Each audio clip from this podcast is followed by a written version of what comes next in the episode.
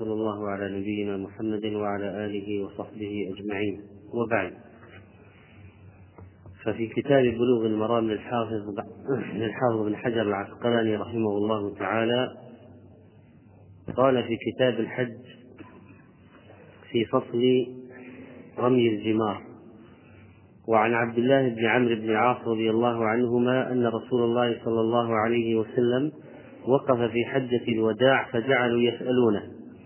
فقال رجل لم أشعر فحلقت قبل أن أذبح. قال اذبح ولا حرج.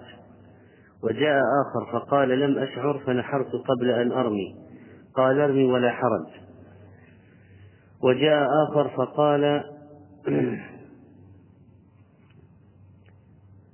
فقال لم أشعر فنحرت قبل أن أرمي.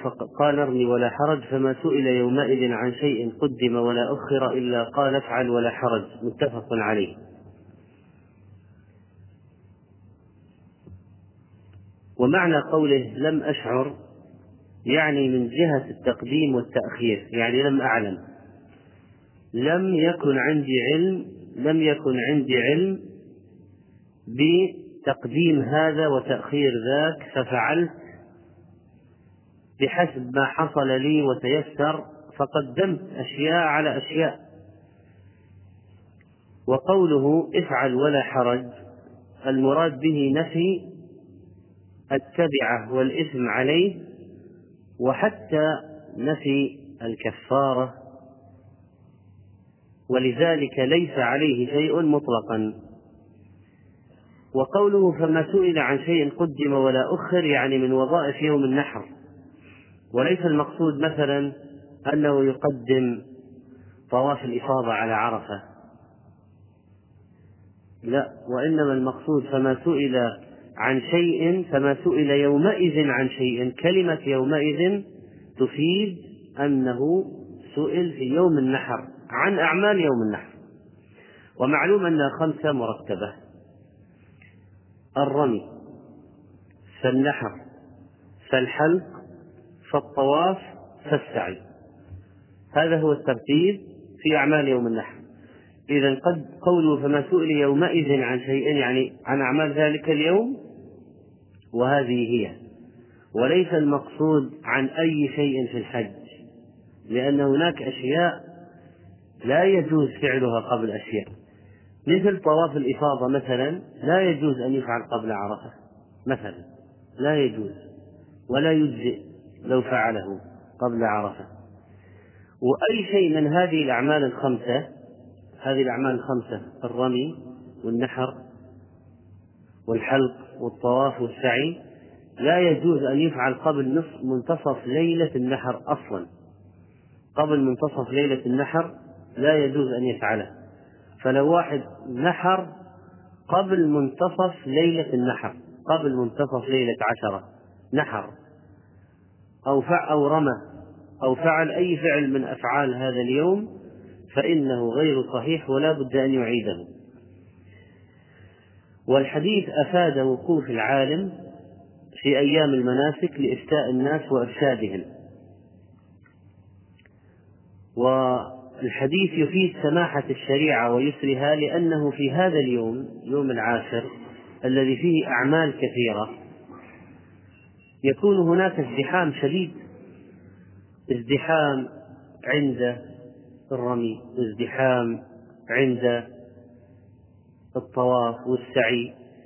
فقد يكون الإنسان أيسر قد يكون أيسر عليه بدرجة كبيرة أن يقدم السعي على الطواف مثلا أو يقدم أو يقدم النحر على الحلق مثلا آه، يقدم الحلق على النحر مثلا وهكذا. فإذا لا ضيق ولا عنت والحمد لله وقد أجمع العلماء على أن المشروع هو ترتيب هذه الأمور الخمسة. كما رتبها النبي صلى الله عليه وسلم وقال خذوا عني مناسككم. كما أجمعوا على جواز تقديم بعضها على بعض في حق الناس والجاهل. يعني لو واحد بالنسيان أو بالجهل قدم بعض على بعض العلماء أجمعوا على صحة عمله وأنه ليس عليه شيء. لكن التقديم عمدا بعلم هل يجوز أم لا؟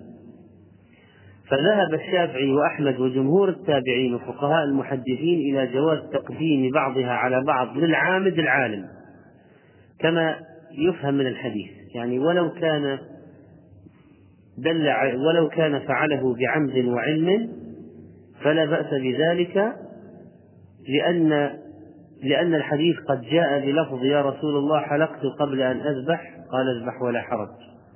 قال آخر ذبحت قبل أن أرمي؟ قال ارمي ولا حرج. فما سئل عن شيء قدم ولا أخر إلا قال افعل ولا حرج. هذه الرواية ليس فيها التقييد بالناس والجاهل. الرواية الأولى ممكن يفهم منها لأنه لأنه قال لم أشعر. لم أشعر. فالذين قالوا بعدم جواز التغيير والتقديم والتأخير للعالم العامد احتجوا بالرواية الأولى أن الذي قال له لا حرج قال لم أشعر. والجمهور قالوا إن بعض روايات الحديث عامة ليس فيها قول لم أشعر من السائلين وإنما فيها إطلاق. حلقت قبل أن أذبح. ذبحت قبل أن أرمي. فالجمهور ذهبوا إلى جواز التقديم والتأخير. وبعض العلماء ومنهم الحنفية قالوا هذا التقديم والتأخير في حق الجاهل والناسي والمطلق يحمل على المقيد الرواية المطلقة تحمل على الرواية المقيدة ويبقى العامد على الأصل. يجب عليه أن يتبع خذوا عني مناسككم. وهذا ما ذهب إليه آه، بعض أهل العلم ولكن الراجح جواز التقديم والتأخير خصوصا ونحن نرى في هذا الزحام الشديد أن الناس كلهم لو توجهوا إلى ذات المكان بهذا الترتيب تحصل هناك مشقة عظيمة جدا. ولكن ينبغي أن يتواصى الحجاج بعضهم مع بعض بالرغم من الجواز أن يحاولوا الحج على وفق السنة. يعني ليس معنى جواز التقديم والتأخير أن الإنسان يسعى للتقديم والتأخير ويسعى للمخالفة وللتغيير لا. لكن هذا في حال الحرج والضيق مثلا. في حال نسيان جهل لكن إذا تيسر له أن أن يرتبها على السنة فلماذا لا يرتبها؟ عليه أن يسعى في هذا الترتيب. وعن المسور بن مخرم رضي الله عنه أن رسول الله صلى الله عليه وسلم نحر قبل أن يحلق وأمر أصحابه بذلك رواه البخاري وهذا يفيد تقديم النحر على جواز الحديث في الأصل مشروعية تقديم النحر على الحلق نحر قبل أن يحلق وأمر أصحابه بذلك. ويجوز ويجوز أن يعكس الإنسان سواء في حال العمد أو الجهل والنسيان كما تقدم. والفعل هذا الذي حصل من النبي عليه الصلاة والسلام أنه نحر قبل أن يحلق وأمر أصحابه بذلك قد وقع في غزوة الحديبية حين منعته قريش من دخول مكة فصالحهم على أن يعود ويأتي من قابل. وكان قد أحرم بالعمرة ولا بد من عمل شيء لأجل الإحرام. ماذا يفعل الإنسان بالإحرام؟ فلأجل ذلك نحر ثم حلقه. هذا في عمرة الحديبية نحر ثم حلقه. والشخص إذا كان معه هدي وجاء إلى مكة فحبس فإنه يذبح ذلك الهدي. فإنه يذبح ذلك الهدي. هذا الهدي الواجب على الآفاق الذي جاء الذي جاء جامعا بين الحج والعمرة بتمتع أو بقران. لكن غير الآفاق أو المفرد أو المتمتع فإن هديه هدي تطوع وهو هدي شكران وليس جبران ولا واجب لأنه ليس ليس آفاقيا قد جاء بالهدي من خارج الحرم وكذلك ليس عنده تعد في إحرامه أو تقصير في واجب يجبره بذبح دم. فإذا المفرد ما حكم الهدي بالنسبة له؟ مستحب. المعتمر ما حكم الهدي بالنسبة له؟ مستحب. لكن لو أتى به من خارج يجب عليه أن يذبحه بل بالمناسبة الهدي سنة حتى لمن لم يحج. يعني لو واحد يسكن هنا في البلد وجاء موسم الحج فقال لشخص سيذهب للحج هذه قيمة هدي خذ معك هدي إلى مكة واذبحه لي هناك. هل هذا عمل مشروع أم لا؟ الجواب إنه مشروع قد دلت عليه السنة أن النبي عليه الصلاة والسلام أرسل هديا إلى مكة وهو لا ليس بحاج. من المدينة أرسل هدي ليذبح في مكة ولم يكن حاجا. إذا الهدي يستحب لمن؟ لغير الحاج أن يذبح هديا بمكة يرسله إلى مكة يذبح. وثبت السنة. الهدي يستحب لمن أيضا؟ المفرد. الهدي ليس واجبا على المفرد لكن يستحب له الهدي. الهدي يستحب للمتمثل المعتمر أن يذبح هديا. والنبي عليه الصلاة والسلام لما ذهب في عمرة الحديبية أخذ معه هديا. ولما حبس عن مكة وهو معتمر ذبحه ذبح هديا. إذا هذه حالات فيها هدي مستحب لكن قد قد يجهلها كثير من الناس لكن فيها هدي مستحب. فالهدي في التمتع والقران واجب وهو عبادة مقصودة من تمام النسك. لكن هذا الهدي في التمتع والقران هل هو هل هو آه، دم جبران؟ أم لا؟ هدي التمتع والقران هل هو دم جبران؟ ما هو ما معنى كلمة جبران؟ يعني يجبر النقص الحاصل بترك واجب أو فعل محظور فالآن سؤال دم التمتع والقرآن هل هو دم جبران؟ لا لأنه لم يفعل شيئا لم يفعل شيئا نقصا أو يترك واجبا حتى نجبه عليه من باب الجبران لكنه دم نسك. دم نسك.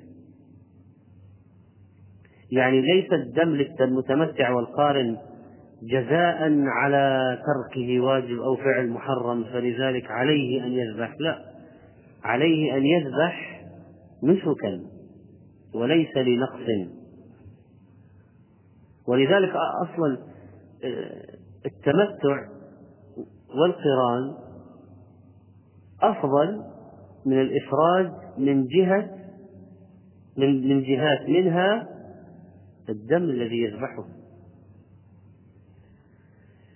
وهو بمنزلة الأضحية للمقيم. أصلا لو كان دم التمتع والقران دم جبران فهل يجوز له أن يأكل منه؟ لو أنت الآن تعديت الميقات بغير إحرام. ماذا يجب عليك؟ أنت تعديت الميقات من غير إحرام ماذا يجب عليك؟ ترجع وتحرم ولو أحرمت من مكة وما رجعت ماذا يجب عليك؟ ذبح دم هذا الدم يسمى دم إيش؟ جبران هل يجوز لك أن تأكل منه؟ لا دم الجبران لا يجوز للإنسان أن يأكل منه يجب أن يوزع على الفقراء كلهم. لكن دم النسك دم الهدي هدي التمتع والقران هل يجوز للإنسان أن يأكل منه؟ نعم. فإذا هناك فروق. فمن الأدلة على أن دم الهدي دم التمتع والقران ليس دم جبران أنه يجوز للإنسان أن يأكل منه وإلا لما جاز له ذلك. قال ابن القيم رحمه الله هدي الحاج بمنزلة الأضاحي للمقيم. فلم ينقل عن النبي صلى الله عليه وسلم ولا عن أحد من أصحابه أنهم جمعوا بين الهدي والأضحية. هذا الكلام جواب على سؤال هل الحاج يشرع له الأضحية ولا يكتفي بالهدي؟ الآن الأضحية الأصل أنها تذبح في البلد والهدي للحاج. السؤال هو هل الحاج يشرع له أن يضحي بالإضافة للهدي؟ بالإضافة في الهدي. فأين سنجد الجواب؟ نرجع إلى فعل النبي عليه الصلاة والسلام لما حج. هل اكتفى بالهدي أو ذبح معه أضحية؟ طبعا هناك خلاف في هذه المسألة بين العلماء. أما ابن القيم رحمه الله فقد قال هدي الحاج بمنزلة الأضاحي للمقيم. فلم ينقل عن النبي صلى الله عليه وسلم ولا عن أحد من أصحابه أنهم جمعوا بين الهدي والأضحية. هدي بمنى وأضحية بغيرها. يعني إذا ذبحت بمنى هذا هدي. إذا ذبحته ببلد آخر فهو أضحية. فإذا اشترى الهدي من عرفات وساقه إلى منى فهو هدي باتفاق العلماء. لماذا؟ لأن عرفة خارج ليش؟ الحرم والهدي يسوقه إذا أراد أن يسوق الهدي من أين؟ من خارج الحرم إلى داخل الحرم وبما أن عرفات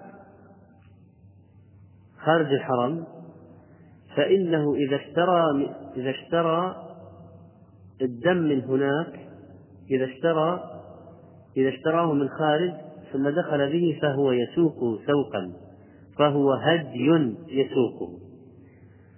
قال وأما إذا اشتراه من منى وذبحه ففيه نزاع فمذهب مالك ليس بهدي ومذهب الثلاثة أنه هدي وهذا هو الراجح.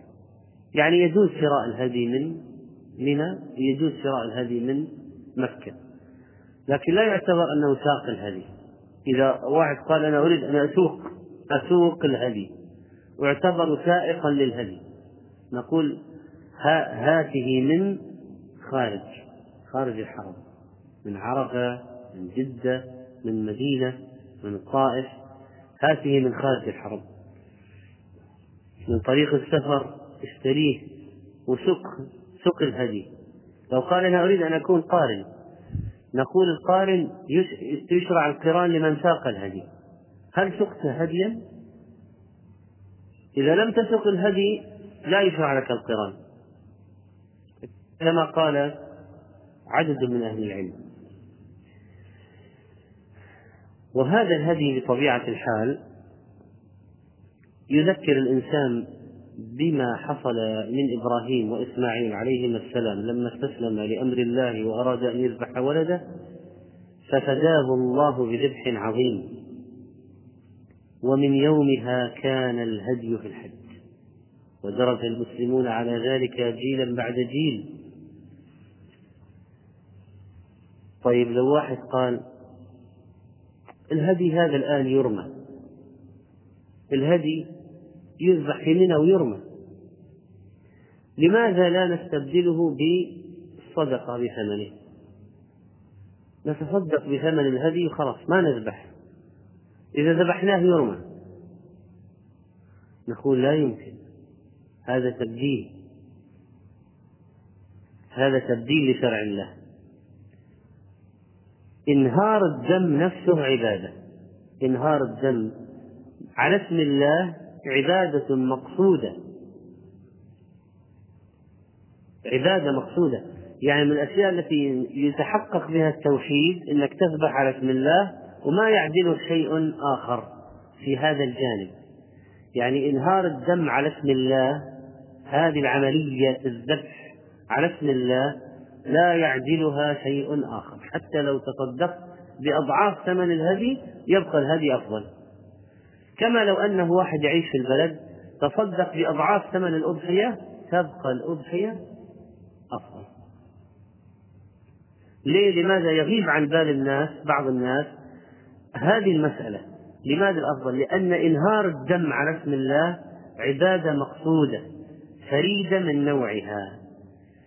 تحقق معنى للتوحيد لا يحققه غيرها. في بابها لا يحققه غيرها. في هذا النوع إنهار الدم على اسم الله. لأن الكفار كانوا يذبحون ولا يزالون لأوثانهم وأصنامهم. كما يحلقون شعورهم عند القبور يعني تعظيما للقبر ويذبحون عند القبر تعظيما لصاحب القبر. هذه العملية عمليات التعظيم هذه التي تتجلى بصور منها الحلق الرأس وذبح الدم ما يعد إذا أردنا في حق الله عز وجل أن نعدلها بشيء آخر ما في فهو تعبير خاص عن التوحيد لا يقوم غيره مقامه. ولذلك كان من فتوى هيئة كبار العلماء في مسألة الذبح لا يجوز أن يعتاض عن ذبح هدي التمتع والقران للتصدق بقيمته لدلالة الكتاب والسنة والإجماع لأن من القواعد المقررة سد الذرائع والقول بإخراج القيمة يفضي إلى التلاعب بالشريعة. وقرر المجلس بالأكثرية أن أيام الذبح أربعة أيام يوم العيد وثلاثة أيام بعده ويجوز الذبح في ليالي أيام التشريق. لأن بعض بعض الناس يقول لا يذبح بالليل لكن الصحيح الراجح يجوز الذبح ليلا. وهذا فيه توسعة الحجاج لأنه لأن المنحر أو مكان الذبح مزدحم. فلما يعرف أنه يجوز له أن يذبح في الليل الليل أهدأ من النهار وأخف زحام. فيستفيد من هذه الرخصة. ثالثا لا يخصص الذبح بمنى بل يجوز في مكة وفي أي موضع من الحرم. فلو واحد راح منها ليذبح هدية فوجدها زحام. والمكان الثاني مسلخ زحام. فنزل إلى مكة وذهب إلى المسلخ في مكة وذبح هناك. لا بأس. أي منطقة في داخل الحرم يجوز الذبح فيها؟ لكن هل يجوز الذبح في جدة؟ لو واحد قال زحام وتعب و... أنا أذهب إلى جدة وأذبح. نقول لا. لا بد أن يكون الذبح في منطقة الحرم. وعن عائشة رضي الله عنها قالت قال رسول الله صلى الله عليه وسلم إذا رميتم وحلقتم فقد حل لكم الطيب وكل شيء إلا النساء. رواه أحمد وأبو داود وفي إسناده ضعف. وقبل أن ندخل في هذا الحديث آه، يحسن الإشارة إلى شيء يتعلق بالذبح وهو توكيل مؤسسات التوكيل الحاصل الآن. مثل توكيل مثلا شركة الراجحي أو غيرها بذبح الهدي هل هو يجزئ أم لا؟ إذا كانت الجهة موثوقة يعني تأخذ المال من الناس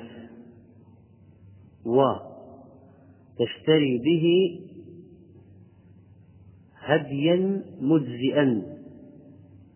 يعني استكمل السن الشرعي سليم من العيوب المانعة من الإجزاء وذبح في مكانه الصحيح. فهو يجزئ أن توكله. ولا شك أنه من جهة الراحة أكثر راحة. لا شك. لكن من جهة التأكد إذا قمت أنت بشرائه ثمينا مجزئا سالما من العيوب وذبحته بنفسك وأكلت منه ووزعته بنفسك أحسن. لا شك. لكن كثير من الناس قد لا يتهيأ له الذهاب إلى المسلخ ولا يعرف مكان المسلخ ولا يريد أن يخوض في هذه الأماكن. ويريد الراحة والبعد عن التعب وحمل اللحم وقد لا لا يتيسر له أن يجد فقراء بسرعة. لو وكل جهة موثوقة فلا بأس. وكان شيخنا عبد العزيز باز رحمه الله يجيز توكيل شركة الراجحي في ذبح الهدي السؤال الثاني هو لو أن شخصا وكل هذه الجهة الموثوقة في الذبح. هل ذبح الهدي هل يعتبر قارنا؟ خصوصا وأنه دفعه في بلده. يعني واحد مثلا يسكن في المنطقة الشرقية في المنطقة الوسطى.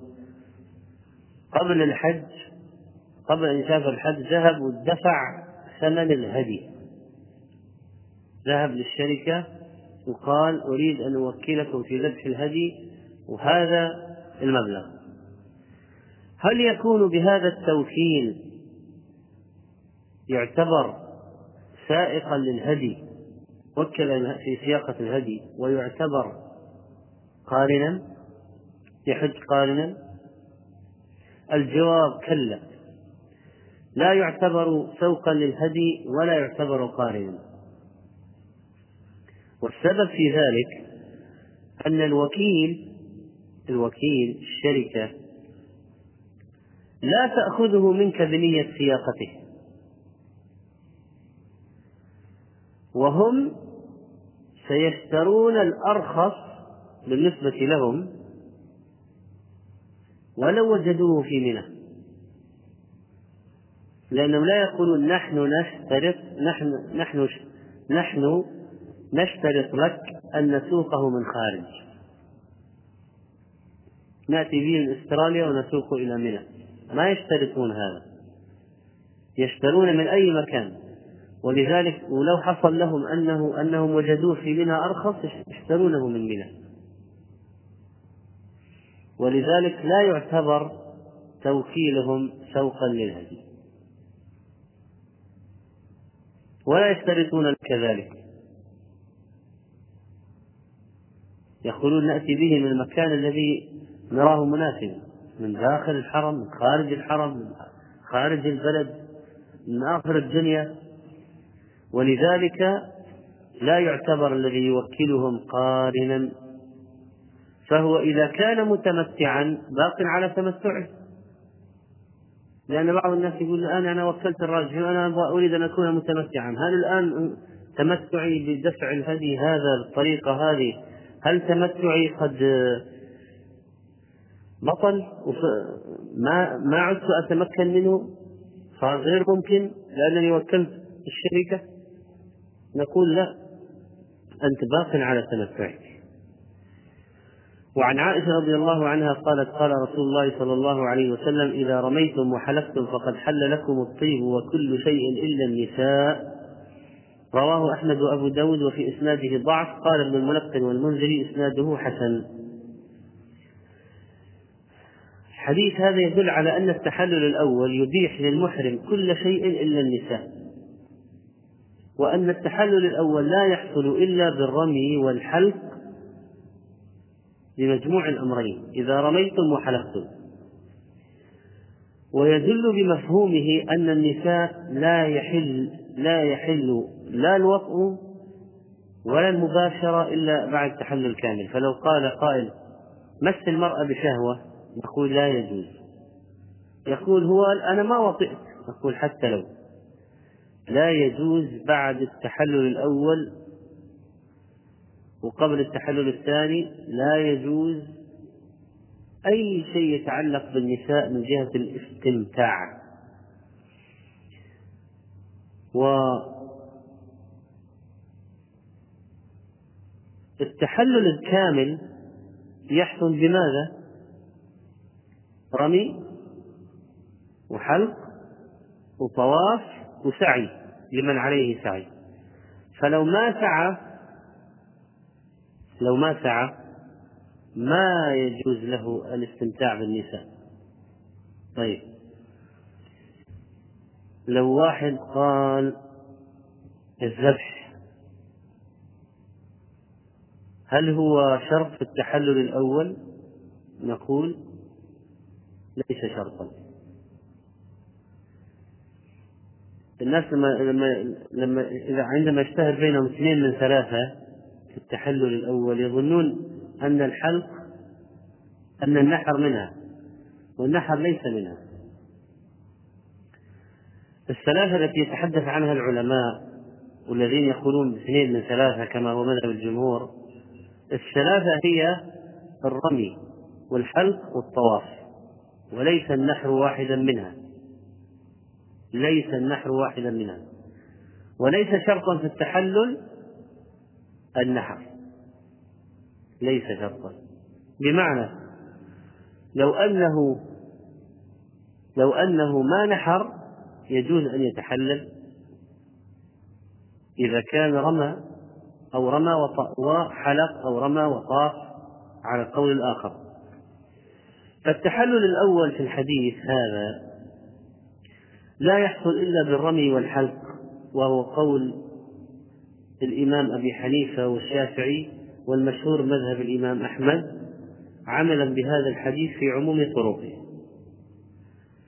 والقول الآخر أن التحلل الأصغر يحصل بالرمي فقط. يحصل بالرمي فقط. وهذا هو الراجح. هذا هو الراجح. أن التحلل الأصغر الذي يجوز لك بعد لبس المخيط ووضع الطيب وقص الشعر والأظفار أنه يجوز بعد الرمي جمرة العقبة فقط. يجوز. لحديث أم سلمة إذا رميتم الجمرة فقد حل لكم كل شيء إلا النساء. إلا النساء.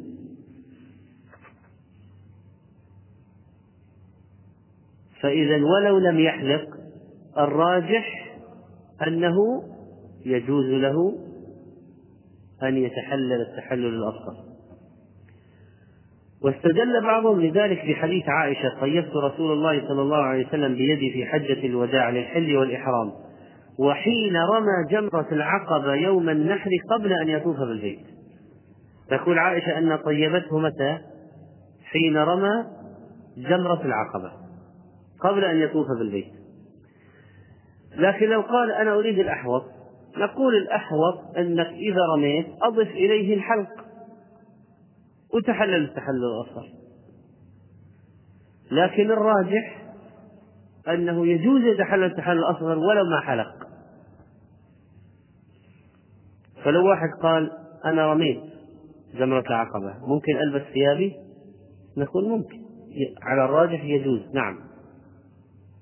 الحديث المتقدم فيه ضعف والحديث الأصح منه يدل على أن الرمي وحده فقط كاف في التحلل الأصغر. كاف في التحلل الأصغر. وعن ابن عمر رضي الله عنهما أن العباس بن عبد المطلب استأذن رسول الله صلى الله عليه وسلم أن يبيت بمكة ليالي منى من أجل سقايته فأذن له متفق عليه. العباس عم النبي عليه الصلاة والسلام. كانت كان من السقاة الذين يسقون الحجاج. وقريش كان لهم مناقب. ومن مناقبهم أنهم يشتغلون بسقي الحجاج. وليس فقط سقي الماء وإنما كانوا ربما نقعوا الزبيب في الماء فيكون شرابا حلوا حلوا حلو الطعم. يسقون الحجاج. وهذه المآثر يتولاها بنو عبد المطلب والعباس كان هو الذي تزعم هذه القضية من بني عبد المطلب وهو القائم بها وكان له مكان مكان السقاية.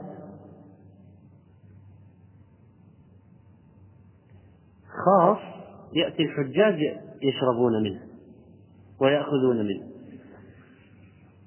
طيب المنشغل بالسقاية إذا حج ليالي منى لا بد أن يبيت الإنسان بمنى لأن المبيت ليالي بنا بمنى المبيت ليالي منى في منى واجب. فكيف سيجمع بين المبيت وبين رعاية الحجاج والسقاية؟ لا يستطيع. فاستأذن النبي عليه الصلاة والسلام أن لا يبيت بمنى ليالي منى. ويكون في مكة لأجل الحجاج الذين يأتون لطواف الإفاضة والسعي يحتاجون إلى سقاية وخدمة فكان سؤاله هل يجوز أن يترك المبيت ليالي منى بمنى ويذهب إلى مكة للانشغال بسقاية الحجاج؟ فأذن له النبي صلى الله عليه وسلم في ذلك. إذا هذا يؤخذ منه حكم مهم أن الذين يشتغلون بخدمة الحجاج بخدمة الحجاج كسقايتهم وغيرها يجوز لهم للعذر ترك المبيت. ترك المبيت. لأن المبيت واجب. ولو ترك الإنسان المبيت بغير عذر لزمه دم لأنه ترك واجبا. لو واحد ليالي منى نزل إلى جدة ولا لا ذهب إلى مكان آخر مكة ونام. قال أنا يعني لا لا أبيت منى. مكان غير مهيأ وذهب إلى مكة وبات في فندق في مكة. نقول تركت واجبا. وهو المبيت بمنى. طيب لو قال واحد هل المبيت يعني النوم؟ يعني أنا لا أريد أن أنام.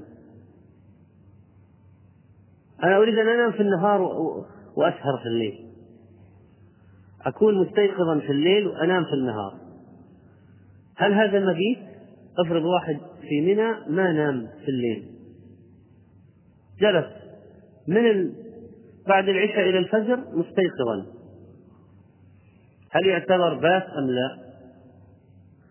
الجواب يعتبر أنه بات فلا يشترط للمبيت النوم ليس معناه أن ينام لكن معناه أن يكون موجودا في حدود منى أكثر الليل. هذا هو المبيت. المبيت باختصار الواجب المبيت الواجب أن يكون في موجودا في حدود منى أكثر الليل فلو واحد قال أنا أريد أن أذهب إلى مكة لطواف الإفاضة. أنا ما طفت يوم عشرة الصباح. ونحن الآن يوم عشرة جاء المغرب. ودخلنا في ليلة 11 والمبيت ليلة الحادي عشر ما حكمه في في منى؟ واجب. أنا أريد أن أذهب إلى مكة. ترى الذهاب إلى مكة ليلة الحادي عشر وطواف الإفاضة والسعي يمكن يأخذ مني إلى الفجر نقول لا يجوز لك أن تفوت المبيت يقول ماذا أفعل؟ نقول بت أكثر من نصف الليل في منى. بت أكثر من نصف الليل في منى. ثم اذهب إلى مكة. أو تتعهد لنفسك أنك إذا خرجت من منى لمكة أن ترجع قبل نصف الليل. حتى تبيت في منى أكثر من نصف الليل. ولذلك حديث الذي يليه حديث عاصم بن عدي أن رسول الله صلى الله عليه وسلم رخص لرعاء الإبل في البيتوتة عن منى يرمون يوم النحر ثم يرمون الغد ومن بعد الغد يومين ثم يرمون يوم النفر. رواه الخمسة وصححه الترمذي وابن حبان وهو حديث حسن وقال عنه الترمذي حديث حسن صحيح. هذه الرخصة رخص لا تكون إلا من عزيمة يعني أصلا لما كلمة إذا سمعت كلمة رخص أو رخصة يعني الأصل ما هو؟ عدم الرخصة. الأصل إن إن الإنسان ملزم بهذا. فلما رخص له لسبب يعني كلمة رخصة تدل على أن ما قبلها عزيمة ملزمة للإنسان. فإذا الرخصة ما ثبت على خلاف دليل شرعي لمعارض راجح. إذا الدليل يقتضي عدم الرخصة أصلا ثم جاء آه، أو القاعدة والدليل على شيء معين وجاء استثناء لظرف ما بدليل آخر. هذا يسمى رخصة. الرخصة هنا الإذن بجواز ترك المبيت ليالي منى أو ليالي مزدلفة للسقاط. ليلة مزدلفة أو ليالي منى للسقاط ورعاة الإبل. رعاة الماشية والإبل والجمال والنوق هذه يعني جمال الحجاج وإبلهم وكذلك آه الذين يرعون الهدي. هل يجوز لهم ترك المبيت؟ نقول الأصل وجوب المبيت. كون العباس أخذ رخصة ورعاة الإبل أخذوا رخصة يدل كلمة رخصة يدل على أن الأصل ما هو؟ وجوب المبيت. ولذلك حصل استثناء لهم. لماذا أعطوا رخصة؟ لوجود عذر. لوجود عذر. المشهور من مذهب الإمام أحمد رحمه الله أن الرخصة خاصة بسقاة زمزم والرعاة. قال الحديث ورد على هذا فلا يتوسع ولا يرخص إلا لمن ورد له الحديث. ورد الحديث لمن؟ قال السقاة والرعاة. طيب قال نقتصر عليه. وقال العلماء آخرون إن الرخصة تعم كل أصحاب الأعذار. أهل الأعذار كالمرضى ومن له مال يخاف ضياعه ونحوهم كالرعاة في ترك البيتوتة. وقال ابن القيم رحمه الله وإذا كان النبي صلى الله عليه وسلم قد رخص لأهل السقاية وللرعاة, وللرعاة في ترك البيتوتة فمن له مال يخاف ضياعه أو مريض يخاف من تخلفه عنه أو كان مريضا سقطت عنه بتنبيه النص على هؤلاء والله أعلم. على حسب كلام ابن القيم رحمه الله لو واحد مرض في منى وما في المستشفى في مكة نقلوه إلى مستشفى في مكة. نقلوه العصر يوم عشرة ما طلع إلا ثاني يوم الصباح من المستشفى ماذا حصل في مبيته الآن في منى؟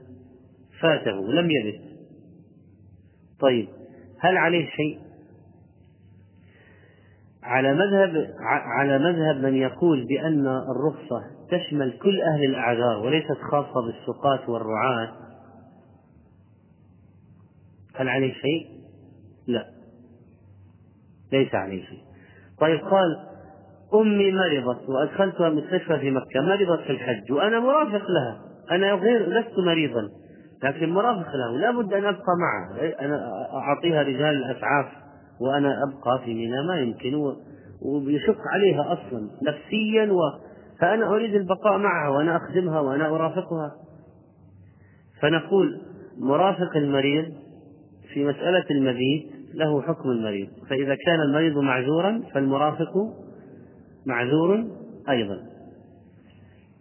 طيب. الآن الذين لا يبيتون في منى هل يرمون أو أو يسقط عنهم الرمي؟ الجواب يرمون الرمي. الجواب يرمون. يعني كونه يسقط عنه المبيت للعذر لا يعني أنه يسقط عنه الرمي. عليه أن يرمي. يعني لو ما بات لا لازم لا بد أن يعود إلى منى ليرمي. طب عندما نقول الآن أن المبيت هو أكثر من نصف الليل. طيب هل يجوز أن يكون مقطعا؟ يعني لو واحد قال أنا سأجلس من المغرب إلى الساعة العاشرة وأطلع من منى وأرجع من الساعة الواحدة إلى الفجر مثلا. هل هل أعتبر بت في منى المبيت الواجب؟ نقول نعم. ليس مش ليس يشترط في المبيت أن يكون متصلا. يمكن أن يكون مفرقا. في الليلة الواحدة يمكن أن يكون مفرقا. نكتفي بهذا القدر وسنتابع بمشيئة الله غدا. تكملة هذا الباب. أو كتاب الحج. ويقول السؤال هل يجوز الرمي قبل الزوال لشدة الزحام؟ الجواب لا. وحديث افعل ولا حرج لا يشمل الرمي قبل الزوال لا يشمل. ترى هذا الحديث على تقديم وتأخير أشياء معينة بعضها على بعض وليس فعل الشيء قبل وقته. هذا الحديث افعل ولا حرج في تقديم وتأخير أشياء معينة بعضها على بعض وليس في فعل الشيء قبل وقته. الذي عليه صيام شهرين وجاء العيد. هل يصوم العيد؟ لا يصوم. وقال بعض العلماء ولا أيام التشريق. لكن من بعد انتهائها يواصل صيامه مباشرة. هذا والله تعالى أعلم.